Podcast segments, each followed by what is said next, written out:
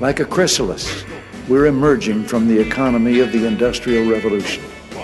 An economy confined to and limited by the Earth's physical resources into the economy in mind, in which there are no bounds on human imagination, and the freedom to create is the most precious natural resource.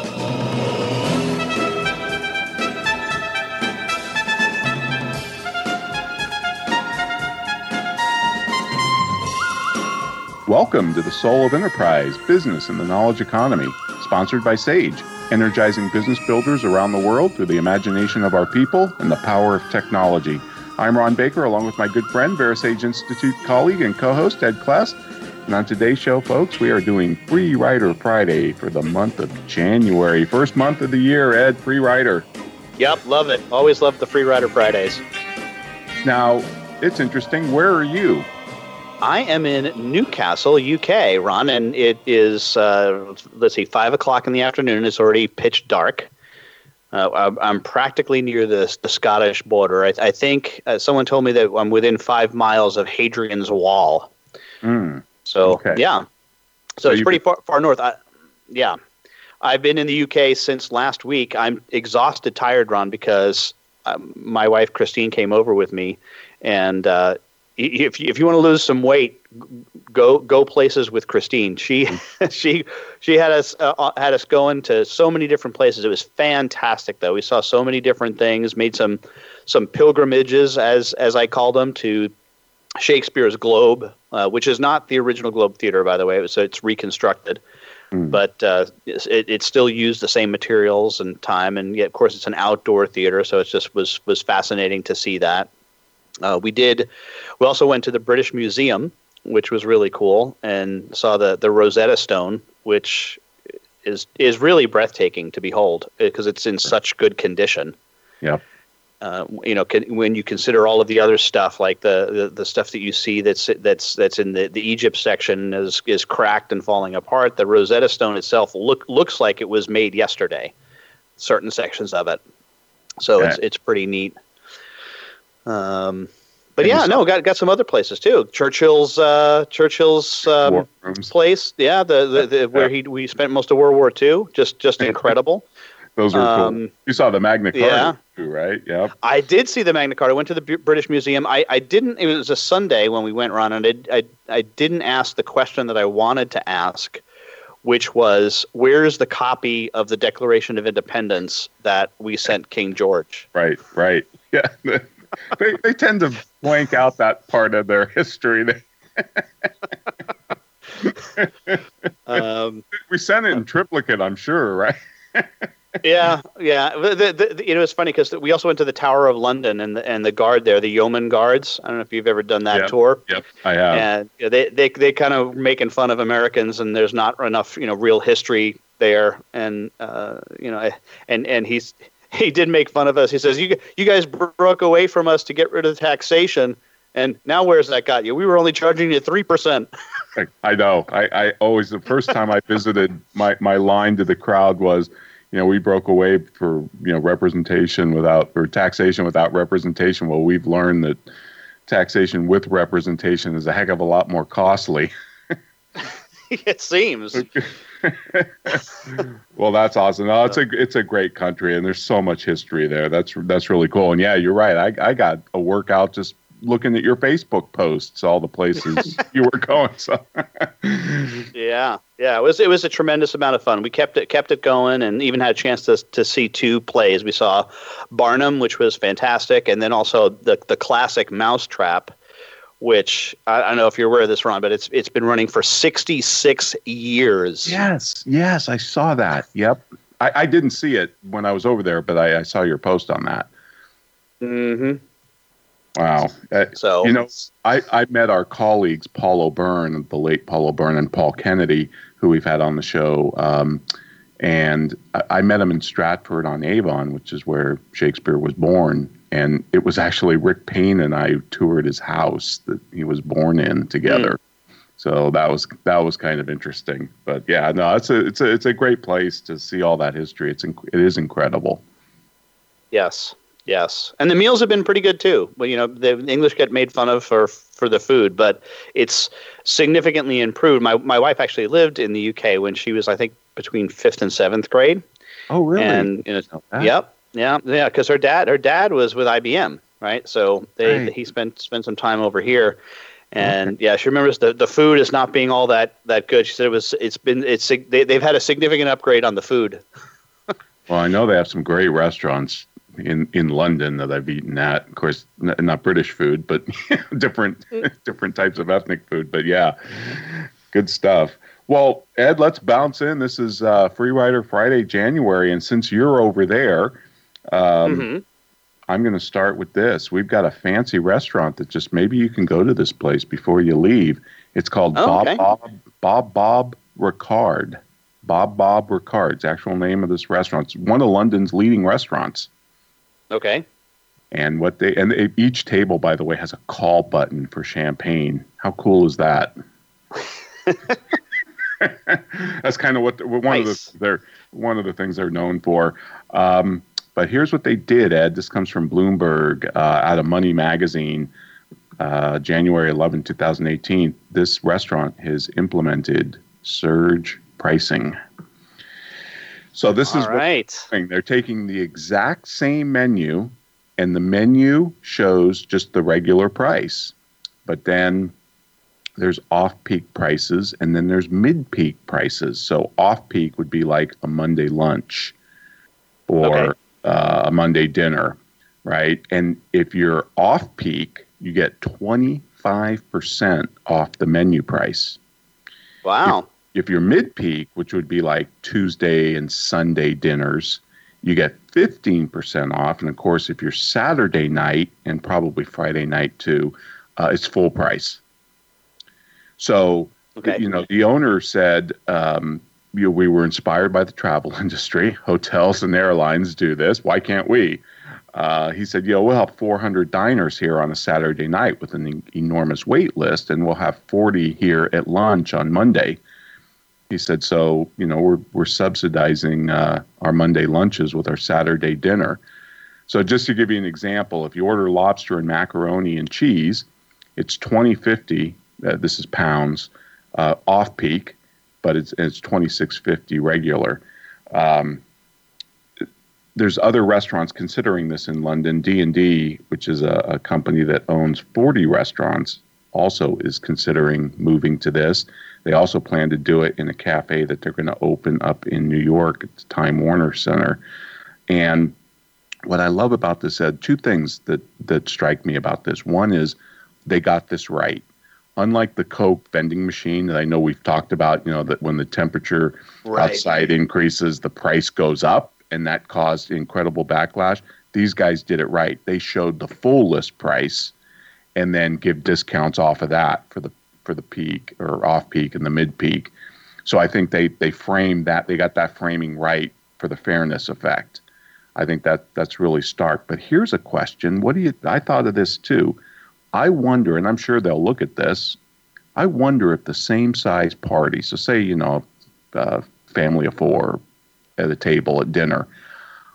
My guess is they would spend more on an off-peak night because of the discount they'd be more likely to order more, order more expensive wine or drinks or champagne because of that discount. Just psychological. Oh, it's 25% off. So, you yep. know, you, you, buy more.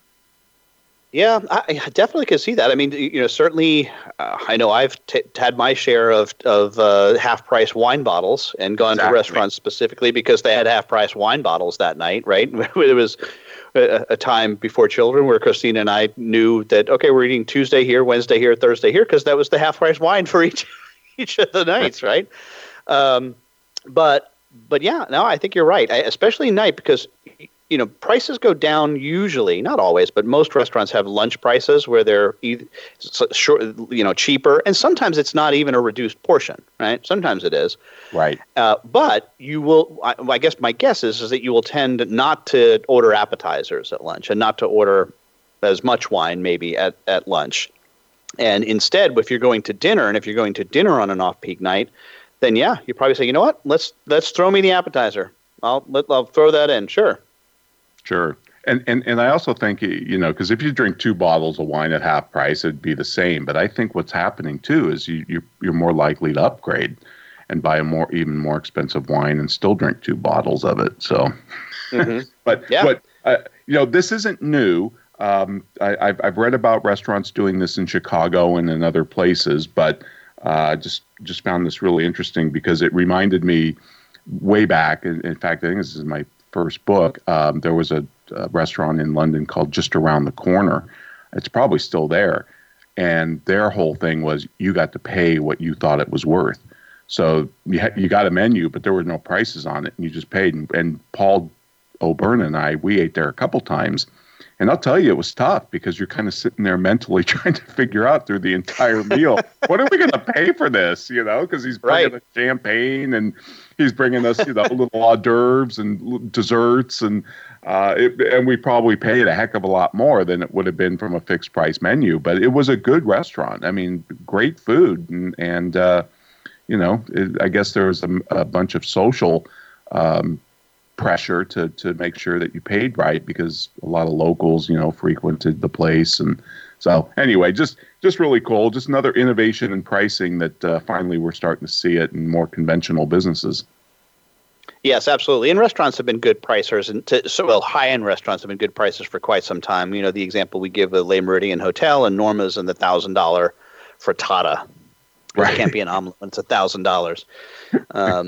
You know but so so this it's good to see that and i hope there's more of this. Any reaction in the article ron like you know uh, blowback? Because i can see that some people even though they do have the framing right that people are saying no you can't do this. That's ridiculous.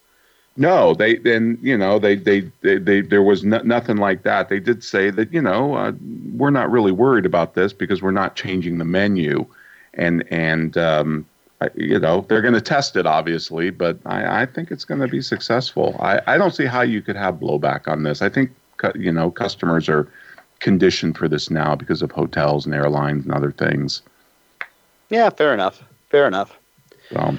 well ron I, have got a, i think this is a short one so we'll get this in before the break. And you know it's funny you bring up a restaurant one. I, I think four maybe three or four of the stuff that i have in my stack here are food related Mm, okay, good. so, so maybe this is going to be a theme that we, we didn't realize this is the uh, show on on food related items. But uh, this is an article by uh, Alexander C. R. Hammond, who is a research institute at HumanProgress.org. It's affiliated with the Cato Institute. Mm-hmm. And the title of this one is "The Ice Icebox Cometh." Mm-hmm. Right how capitalism brought luxury to everyone, and just some of the things that he shares in this, which is, I think, fascinating. 1919, a refrigerator cost $11,000 in today's money. Yeah. Yep. Okay. Uh, tasks that needed ser- servants or later on uh, expensive equipment are now as, as cheap for all. And most people have a cheap fridge three times the size of the earliest models. Absolutely. And when you consider this, okay, ju- just not in terms of refrigeration and you know what what that means, but lack of spoilage, uh, keeping people healthier. Uh, j- just another example of of why I would rather be born today, right, than in 1919, than 100 years ago, uh, where you know you, you would ha- be, begin to have access to some modern conveniences, but you know not not refrigerators. I mean, we we don't realize that how how new the refrigerator is an, as an invention right? Ninety nine point eight percent of American homes have at least one refrigerator. So, you know, this talk to me about the po- poverty again. right? uh, right? yep. I just yep. think the I just think of the refrigerator in the honeymooner's kitchen, Ed, and that was in the fifties. right. yep yep. No. So this is really interesting stuff. All right. Well, the, well, let's let's take the break now. Ron, want to remind you that you can get a hold of either of us by sending an email to ask tsoe at verasage.com. The website, of course, is The Soul of Enterprise. We'd love for you to go out there and take a look at the show notes that we place up and also the previews to upcoming shows. You can listen to all of our previous shows up on that page, the archive. I think this is show 175, Ron. I'm really excited about that. 176. We're 176. I'm sorry. Yep. So great stuff. But right now, a word from our sponsor, Leading Results.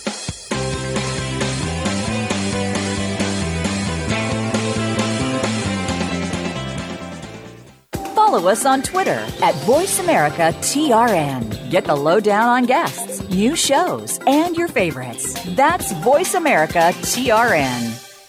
Is your website just a brochure, or is it your best salesperson? If your site is not the best lead generation tool you have, we should talk.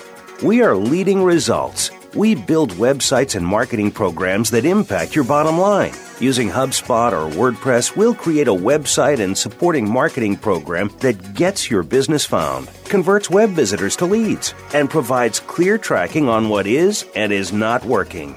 Learn about our team and approach to your success. Visit leadingresults.com slash TSOE to find out more.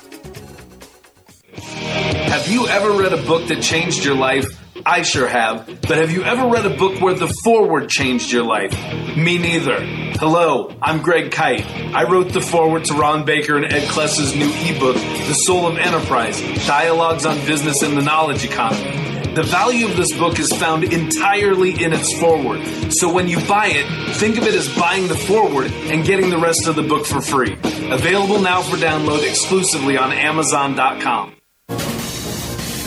Voice America Business Network, the bottom line in business.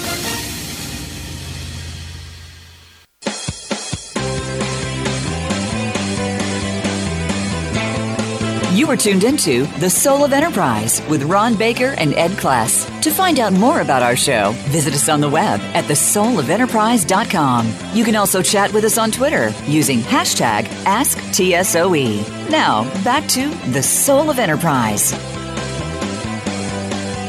All right. Well, welcome back, everybody. We're doing Free Rider Friday for the month of January.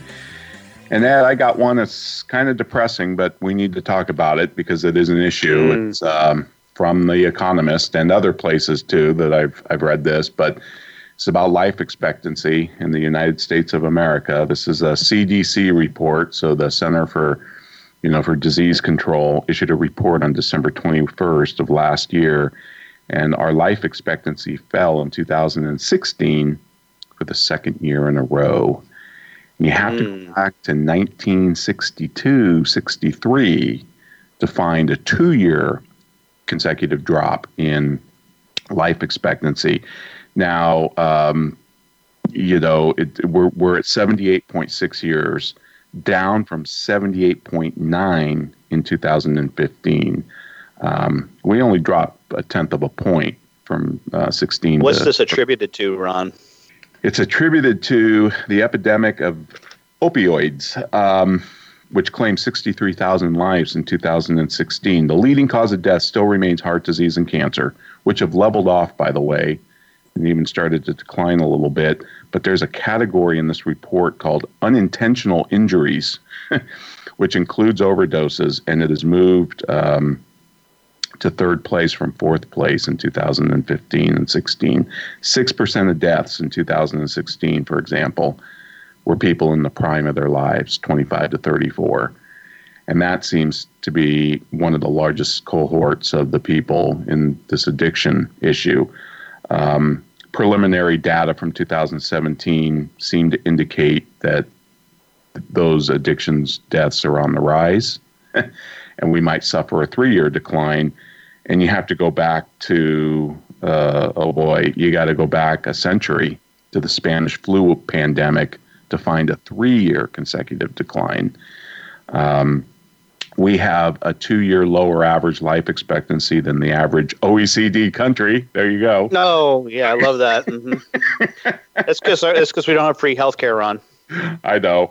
Uh, and then, of course, the economist goes on to blame Trump because he hasn't appointed a drug czar. He's appointed no new money for you know. Wait, what? Yeah, yep, yep. Did you just say not say that this was uh, the 2016 numbers? Yes. Okay, as I recall, Donald Trump didn't become president until January of 2017. Well, I think the 2017 preliminary data they're saying is Trump's fault. Oh, okay, right, because right. the trend wasn't that way. Yeah. Got it. Mm-hmm. Yeah. Uh, so. Mm-hmm. I, you know, this is, I mean, the, these, uh, the life expectancy is just one measure. I mean, we do a lot of things in this country, you know, um, skydiving and things that you know auto accidents that that have impact on this. So it's not it's it's not like you can compare these across countries and and you're comparing apples and apples.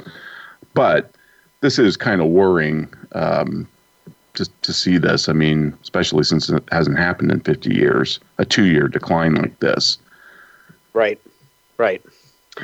Well, I- interesting that you have that because I also have in my stack here on something related to this. So I'm going to jump into that, which is an article from Cato that says stop calling it an opioid crisis because it's actually uh, her- heroin, heroin and fentanyl.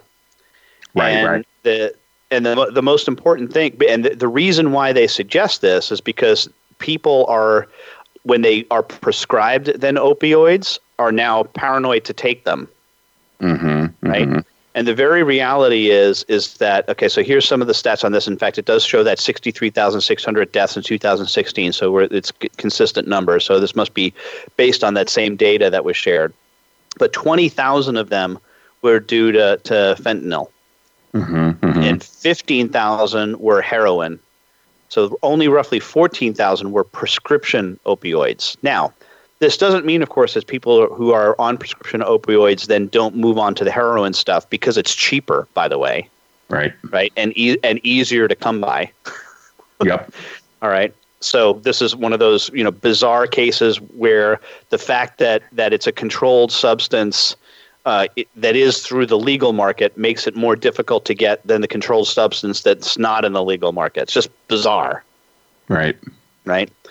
Uh, but anyway, I, w- I think the important point here is we have to stop scaring the crap out of people who get prescribed opioids for very real, painful conditions that they have and who might not take them because they're concerned about becoming addicted to this. Now, it's I agree that it's a concern. I agree that one has to be careful, but I, I think it, I think the pendulum has swung far to the, uh, the the the one way and needs to pull back, and that's why I'm I'm certainly with Cato on this one to say, hey, hey, listen, we got to we got to redefine this opioid. We got to stop calling it opioid. Yeah, no, I think that's a really good point. Um, and and you know, I, I, the war on drugs, we need to rethink that. I, that's obviously a massive failure, and it's it's causing some of this, but I don't think it's causing all of this. I you know I think this is a, a this is a personal issue, and I, I, I just don't know what public policy can do about this.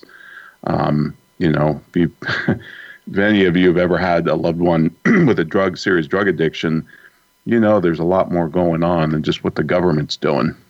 Yep, yep, absolutely.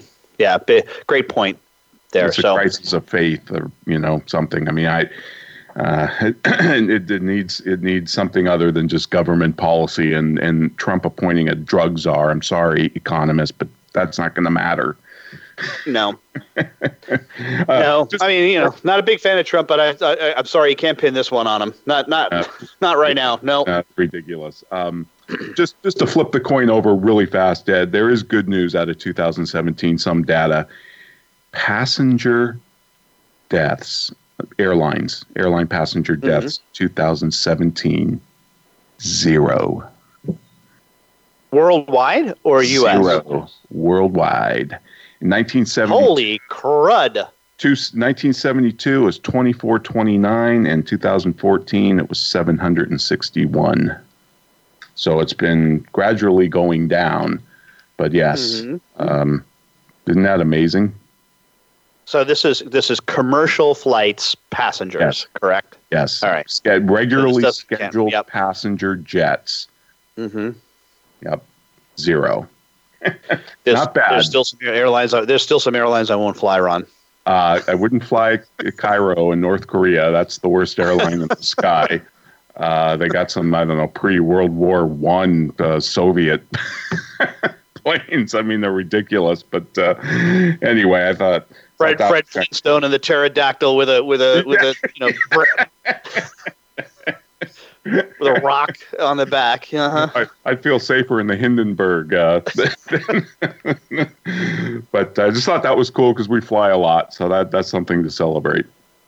No, that's good. Of course, you know, there's then there's the other people who would be like, "Well, we're we're due now. We're due." Yeah. Great. All right. So, what do you got, Ed? You got another one? Uh, let's see here. We got about four minutes left. Let me let me throw this one at you. And uh, uh I saw the movie over Christmas, Ron, The Greatest Showman. Okay. And this is a, a, a new retake on the on the part of the life of P.T. Barnum. Now, it is probably I would guess only fifty percent historically accurate. Yep. Uh, but I got to tell you, it was a really good movie, and it's a it's a it's a musical, um, which was gutsy for them because one of the one of the my all time favorite musicals is is called Barnum, right? Which mm-hmm. was on Broadway for a number of years. Jim Dale and uh, and, and his team, and, they, and, it was just amazing. I think Michael Crawford play, played the lead over here in London. In fact, we saw, a, I mentioned, a production of it while we were over here, much smaller, but uh, but this is a good movie, and and it you know it it does show him in his. Uh, you know, the sucker born every minute is not a line because he never said that, which is good. Uh, but his, his in his entrepreneurial best, right? Um, and we've we've profiled him, of course, in one of our previous episodes. So we'll have to post up a, a link to that so we can talk about that. But but he he he was a pretty amazing guy. I mean, and the, the of course the thing with him was is he, he his his humbug as he called it. He knew it was humbug. He didn't hide the fact that it wasn't.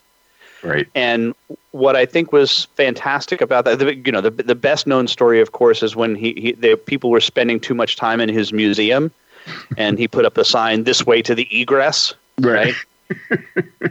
yep. And people would find themselves out outside and have to pay another dollar to get back in. Right, and right. What, but but but the, apparently the majority of the people thought that that was hysterical. Yep. I, I remember that show that we did on him, and I remember researching, and I I do remember that story. He was a fascinating guy and a great marketer. Mm-hmm. Mm-hmm. And Hugh Hugh Jackman just does an excellent job as as playing uh, Barnum. Michelle Williams plays uh, Cherry Barnum, his wife, and the the music is is really quite good. Uh, I've listened to the soundtrack a little bit. In fact, I've been playing it on this tour as my kind of opening music, and you know, play music before I go go on stage, so to speak. And it's it's been getting good reviews from from from people who haven't heard it. So, um, eh, good stories of, about some of the the people that he took out of obscurity. The bearded lady, the Tom Thumb, who was was uh, was a, a little person and you know, people complained, and there's people complaining today that this is showing that he was taking advantage of them. But in another, you know, this is another case of, and what was the other choice? Yeah, right. Yeah, they, they were these folks were not going to become the the the head of other large organizations in the zeitgeist of the times. Sure. So anyway, kudos to the to the movie, uh, The Greatest Showman, and I, I, strongly suggest and recommend it out there for, for people to, to get and see it in the theaters because it, it is is well worth it. It's very uh, there's a lot of um, uh, similarities to Moulin Rouge and, and that kind of, of, of a movie where it's a loud and, and raucous and a lot of things going on. So it's uh, definitely see it on the big screen.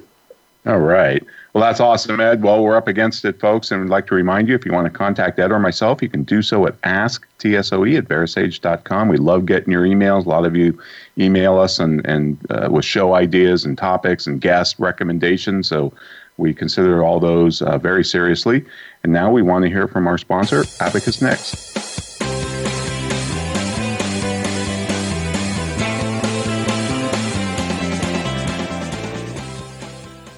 Think you've seen everything there is to see in online television? Let us surprise you. Visit VoiceAmerica.tv today for sports, health, business, and more on demand 24 7. Results CRM, the award winning Abacus Next product, is a customer relationship management solution that will automate your business processes, streamline workflows, and deliver consistent results. Cloud enabled to provide access to your users anytime from anywhere. Grow your business in 2018 with the number one QuickBooks CRM. To learn more about Results CRM, visit resultscrm.com. Clouds come in all shapes and sizes, and the Abacus Private Cloud is the perfect fit. Abacus Cloud enables all the desktop apps you know and love while providing unparalleled security to your business. Cloud functionality gives you the flexibility to work where you want, when you want, and from any device you want. Don't waste countless hours managing IT. Take back your time. Learn more at abacusnext.com. Have you ever read a book that changed your life? I sure have. But have you ever read a book where the forward changed your life? Me neither. Hello, I'm Greg Kyte. I wrote the forward to Ron Baker and Ed Kless's new ebook, The Soul of Enterprise Dialogues on Business and the Knowledge Economy. The value of this book is found entirely in its forward. So when you buy it, think of it as buying the forward and getting the rest of the book for free. Available now for download exclusively on Amazon.com. From the boardroom to you, Voice America Business Network.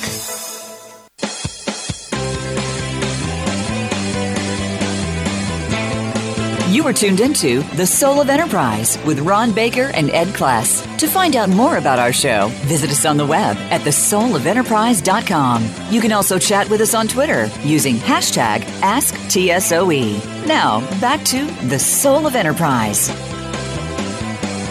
All right. Well, welcome back, everybody. We're doing Free Rider Friday for the month of January 2018. And Ed, I got a couple real quick ones here. Uh, as of November in Las Vegas, there is now uh, a little autonomous shuttle that takes you uh, around downtown in the downtown neighborhood. It's like a three block circuit, uh, which in Vegas can be pretty big. but sure, a, sure. It's a joint project between AAA, uh, the insurance company, and an outfit called Keolis, I think. Uh, but it is a you know level four autonomy. I mean, there's no driver. You just kind of get in it, and it just it goes on this planned route, and um, it's kind of cool. I mean, we're starting to see this in small tests. They're they're doing this to get feedback, how people react to it. Will you know? Will they even get in it? Uh, what's their reaction? Are they scared? You know, they're just they're trying to get a feel for it. So, along with Chandler, Arizona, that we talked about last time, you know, going mm-hmm, to mm-hmm. level autonomy. Uh, this this was kind of cool. Uh, the other one, really quick, that I had. This comes from the Economist from last month as well. I thought this was pretty cool. Uh, in in the Nordic countries, the average parcel for home delivery is delivered one and a half times because they don't like to leave stuff on their porches because of porch piracy. so even oh, two, okay. two, two fifths of the people avoid buying stuff online for that for that very reason. So uh, there's companies now, and Amazon is is um, supporting this along with others that uh, you can get you know connected locks wirelessly. So you have uh, delivery people have an app, and they can get into your house. There's security cameras at the door, so they can film the whole incident. They can drop off the package inside your house and relock the door.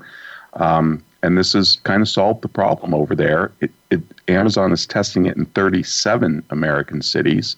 It does cost 200 bucks to, to be able to do this for the lock and the security camera. Walmart has also tested this for their deliveries, and Sears, believe it or not, has even tested it for letting in appliance repairmen.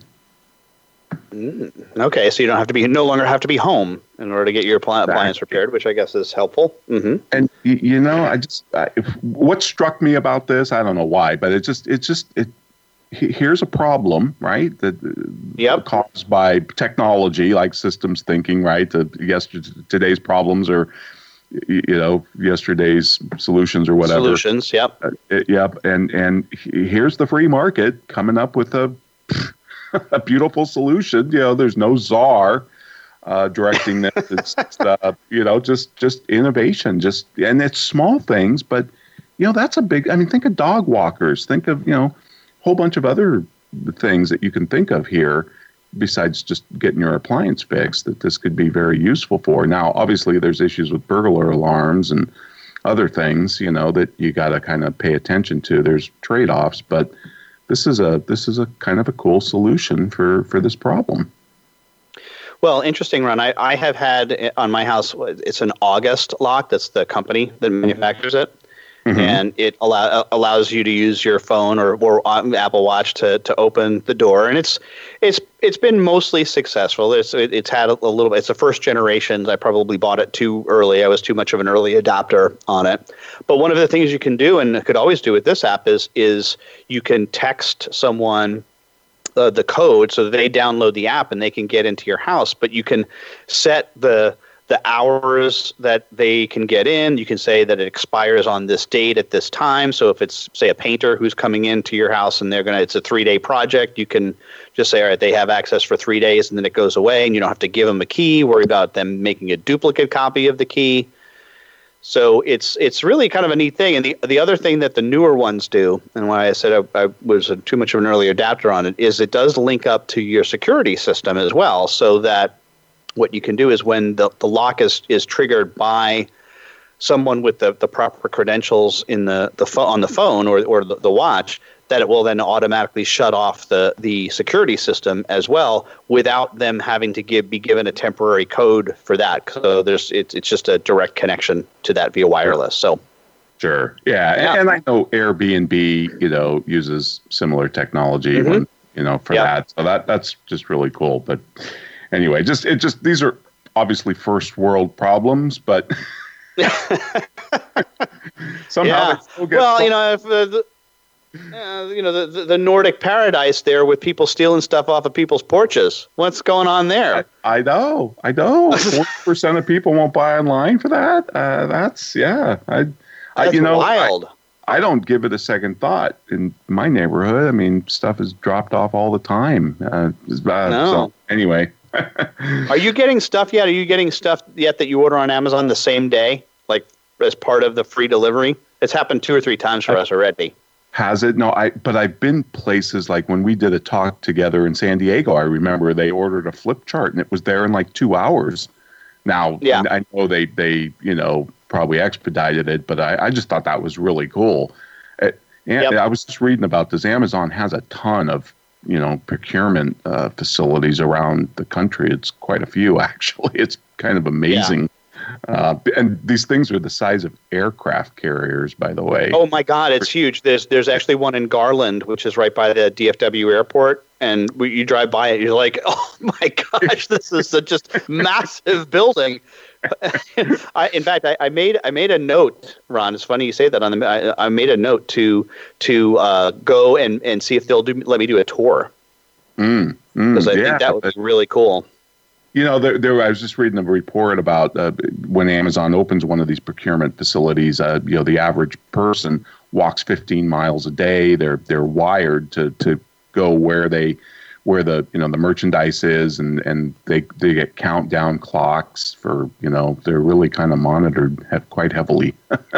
Yeah. but yeah. Uh, anyway let me take a tour yeah. Yeah interesting stuff. Plus it lowers wages. Apparently amazon doesn't pay market wages so there's a lot of speculation about why not. Well first off amazon's not very profitable. But it, it, it it's thought because they hire younger inexperienced workers so right. they're able to pay them less. But anyway, so all right. Well, all right. Let me. Uh, I got. A, I got a, another quick one here for you, Ron. That that uh, is a, a, somewhat of a counter of what you were talking about, the driverless car, and this one's a, aimed directly at you. This is kind of a bad news thing for you, right? This is from William F. Um, the second, mm, and mm-hmm. Christian Christian Fors. This is originally published in the Orange County Register. Okay. And you know, I I did not know about this, Ron, but your gas taxes went up again in November, and they're going up again in July of 2019, where the, the, the combined state and federal excise tax in California will be 65.7 cents a gallon. Yay, California! We're number one. Yeah, you're number one. You're definitely number one. Here's the thing, Ron. The, apparently, according to the te- the California Constitution, or maybe it's not the Constitution, the road maintenance and ability, that, that this money is supposed to go to highway funds. Yep. Guess what, Ron? It doesn't. It's not going to highway funds. Of course, it's not. Nope. Potholes all around me. I live in a pothole for crying out loud. nope. Nope. This is yeah, and this again. He's a research fellow at the Independent Institute. So yeah, wild, huh? So there you go. And Ed, not only is that happening with the gas tax, they're also thinking about slapping a mileage tax on drivers. So mm-hmm. put tattlers in your car so they can figure out how many miles you drove. Yeah, this it's it's getting oppressive out here. Uh, that, that's what happens when you have one party rule. Mm-hmm. Um, I, I, I moved to Texas, Ron. Moved to Texas. I, I, know. I keep telling you, I can't afford the U-Haul. All right. Well, I think I can get this in before the break because okay, it's good, bit, good, good. It's it's beyond Bitcoin, Ed. Here we go. Dog E Coin, Dog E Coin, launched in 2013 as a, as a joke, and as of January 7th of this year, it's got two billion dollars in circulation. There is now oh, UFO no. coin, UFO coin, Putin coin, sex coin, insane coin, has a seven million dollar market cap. There's around 40 of these new types of coins, you know, the ICOs, right? Initial mm-hmm. coin offerings. Around 40 have a market value greater than a billion dollars. And the the the cool the couple cool things, Kodak. defunct bankrupt Kodak, January right. 9th launches a coin to allow photographers to charge for their work. Now that actually makes some sense, right? Yes, it sure does. Yep. Blockchain enabled. So that, you know, who knows? That could breathe breathe life into Kodak. Um, that's interesting. There's also another tele, uh, a company called Telegram, which is a messaging service with 180 million users, who is starting a coin Gram to pay for a range of services from online storage to virtual private networks. And but Ed, here's the thing: mm-hmm. Facebook, Facebook is thinking about doing a coin. No, there you go. And Here's what The Economist asks, and it's a good question Would Bitcoin's days be numbered? Mm. I might have to throw some throw some of my Bitcoin into Facebook coin. I have to tell you. That's you. What do they have? Two billion, two billion users on Facebook, isn't it? Something like that. Yeah, yeah. Oh, two billion users. Yeah, two billion of the seven billion of us that walk the planet. Yep, yep. That's um, that's interesting it sure is. There's r- rumors, of course, that, that, have been flowing that Amazon is going to start taking Bitcoin as well. And then I think I think I came across something that that, that said that they're thinking about the reason why they haven't is because they're thinking of a coin too. But that that's that was has all been in the rumor stages. So not, nothing specific on any of that. And it is it is at Facebook too. This is reportedly. It's, I'm sure. Oh, okay. Yeah, yeah, yeah. Much rumor. Uh, there was no f- official pronouncements, but. Um, you know, Amazon would be another one that would be a mm-hmm. massive challenge because they, I mean, they have the platform to go with it. Yep. Oh, absolutely. They sure do. They sure do. Cool stuff. All right. Well, we're up against the last break, Ron. I want to remind you that you can contact us, ask TSOE at verasage.com. Of course, is the email address, the soul of. Dot com. There's a couple of short links that you can use. Slash books will take you to a list of all of the, the books that Ron Baker has published, including the Soul of Enterprise with uh, me as the co-author. And uh, the other one that we really would love for you to do is the soulofenterprise.com slash iTunes. Go on over to iTunes, subscribe to the show via iTunes, and please, please, please, at least, if you don't uh, want to give a review, please do give us a rating. But we would love for you to just write one, even one or two sentences on what you think of the Soul of Enterprise and give us some some feedback on now. But right now, a word from our sponsor and my employer, Sage.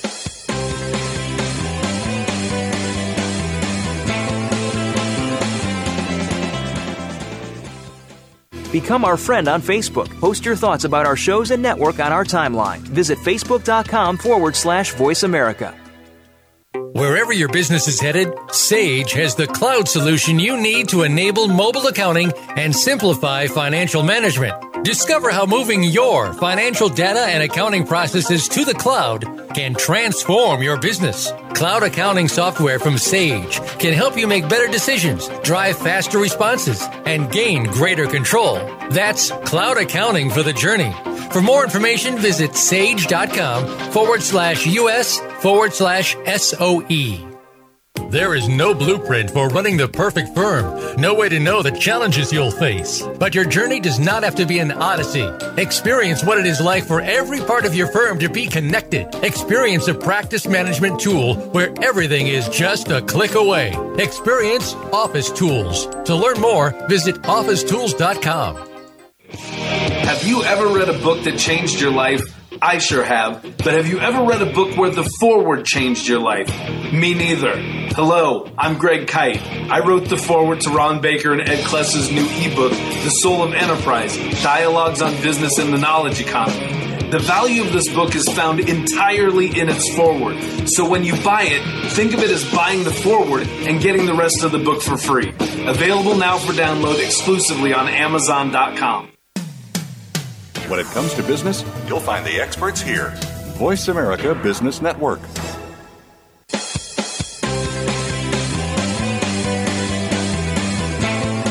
You are tuned into The Soul of Enterprise with Ron Baker and Ed Kless. To find out more about our show, visit us on the web at thesoulofenterprise.com. You can also chat with us on Twitter using hashtag AskTSOE. Now, back to The Soul of Enterprise.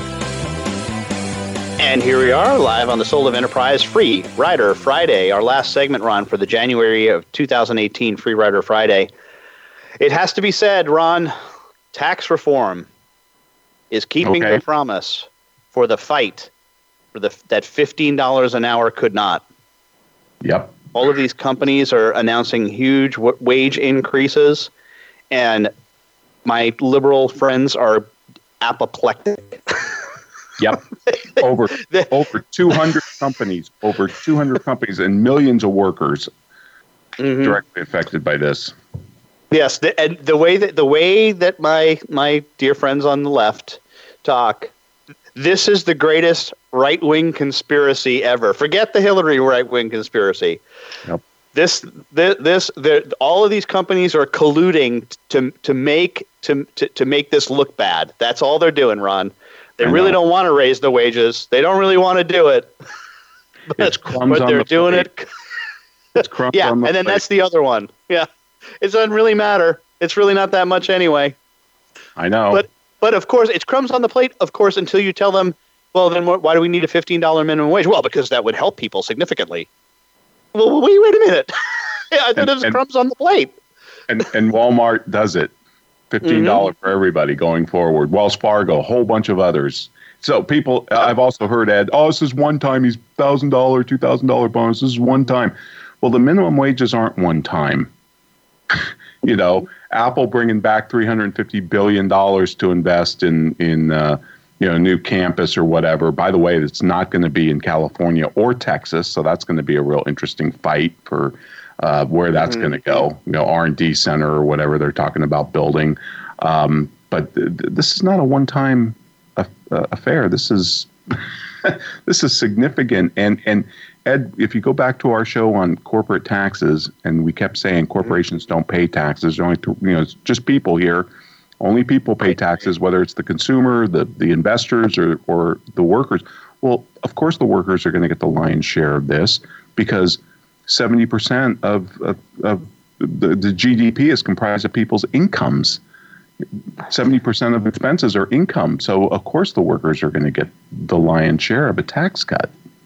Yeah, yeah. Well, and let me point out two, two, two more quick points about this. Number one, the, the, the companies that seem to be other than you know Walmart you mentioned, but the, the, the, the sector that seems to be most affected by this, and this is what makes the left even more apoplectic: banks. Banks. hated banks. The banks are. The, oh my God! It's like a double whammy. Not only are they raising wages, Ron, but the banks are raising wages. How can this be? This is just awful. So, uh, and and I and I think the you know the the other Im- important point here is that this this is not trickle down. That's I, I, you know, I, I wish I could, could, we could maybe should do a show on what trickle down is and is not. This is not trickle down. This is not what, what we're talking about when we say trickle down. When we when we're talking about we're, and trickle down, as we know, is is a pejorative, right? Yep what what what we mean when we say supply side stuff is that this is going to open up entrepreneurs to create new stuff because they can afford not these not these companies that are increasing their wages that exist. That's only a small part of it. That's that, that's not what we're talking about when we say supply side and that these the, the these tax tax cuts are affecting the supply side. It's it's other things. It's the creation of of new innovative technologies. That's where the where the bang is. This is real stimulus. I mean, it's not trickle down, it's bottom up. I mean, this is actual real well when Apple or these other companies invest in their people or, or capital to increase productivity or whatever, th- that's real stimulus. I mean, that's how a free, a free market works. It, government is where you get the trickle down. You know, mm-hmm. the eight hundred exactly. billion dollar stimulus was was it, it, it's not going to have the same effect at all that this is going to have. Yeah, this is this is why I think this tax reform, whatever you want to call it, was was big because that rate reduction is huge. I mean, going from 35 to 21, that's big, but also the whole territorial thing. You're starting to see, you know, over in Davos, Ed, uh, mm-hmm.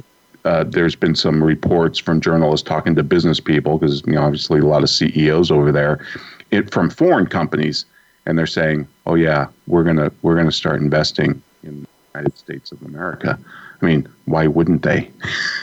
that yeah, with, yeah. with a competitive tax rate, with a good good labor market, you know, good uh, secure property laws. I mean, all the other things we have going for us, besides just the tax rate, are now more highlighted. And yeah, I think I think you're going. I think we're at the beginning of a, a, a massive investment boom here.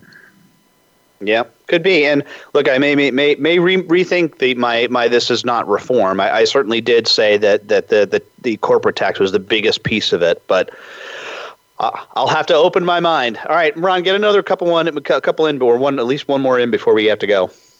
All right, Ed, this one is a cover story from The Economist, January 20th, so just recent, uh, called "Taming the Titans." Google, Facebook, Amazon, Apple, Netflix, you know, Microsoft. Um, they're referred to now as BAD, B A A D. They're too big, they're anti competitive, they're addictive, and they're destructive to democracy. And this whole uh, article, uh, it's actually a memo written to the CEOs of those companies I just listed, um, are saying that, look, you know, this is going to be looked at. The new scarlet letter is M for monopolist, right? Um, you guys are anti-competitive. You have way too much market power. Um, you you can buy up your competition, you know, in the crib before they're a threat, um, like like Facebook has done. You're addictive. So teens that use social media are less happy than their peers. They're more depressed. They're more likely to have suicide. Um, they're damaging democracy because you allow people to live in filter bubbles and confirmation bias and fake news and uh, so here's some proposed actions. It's it's called hipster antitrust. Because remember, these companies tend to be left on the ideological spectrum, but and and they're well loved. I mean, consumers can't imagine their life without them. But there's also uh, you know fears about monopoly, and they're just too big. Blah blah blah. So the you know some of the proposals being floated out there are break them up, right? Just bust them up. Just take YouTube out of Google. I did not know this, by the way, but you know what the world's second largest search engine is, Ed? What would be Amazon? your guess? Yeah, that see that would have been my guess. It's YouTube. YouTube. Okay. Yeah, YouTube. I see that too. Yep. Um, so the other thing is regulate them like utilities. Mark Zuckerberg will rue the day that he referred to Facebook as a utility because it's as uh-huh. ubiquitous as electricity. Uh, or you can just preventing prevent them from from acquiring new companies so rather than looking at consumer harm or or prices, because it's hard to it's hard to regulate them like utilities when the price is zero, right? So what yeah. would what would they do instead? They'd cap profits. You you could prevent new ac- acquisitions. You could make them um, uh, use data portability. You know, users could control their own data, move it to other places. You could pay you could pay consumers for data. All of these different things. I mean, I some of this really scares the heck out of me because it would just stifle innovation in its crib. Um, but it's it's a it's a long it's a long article, a uh, lot going on here. I didn't give it justice, but Ed, it scares me. That's all I can say. This is this kind of mentality is, I think, destructive. I have a two-word commentary for that, Ron. Ready? Please. Fair enough. All right, Ed. Well, this was great as usual. These shows just fly by for us. But what do we have on store next week? Next week, Ron, we have the honor to have the president of the C- AICPA, Barry Melancon, on as our guest. Really looking forward to, to that show. Excellent. I will see you in 167 hours.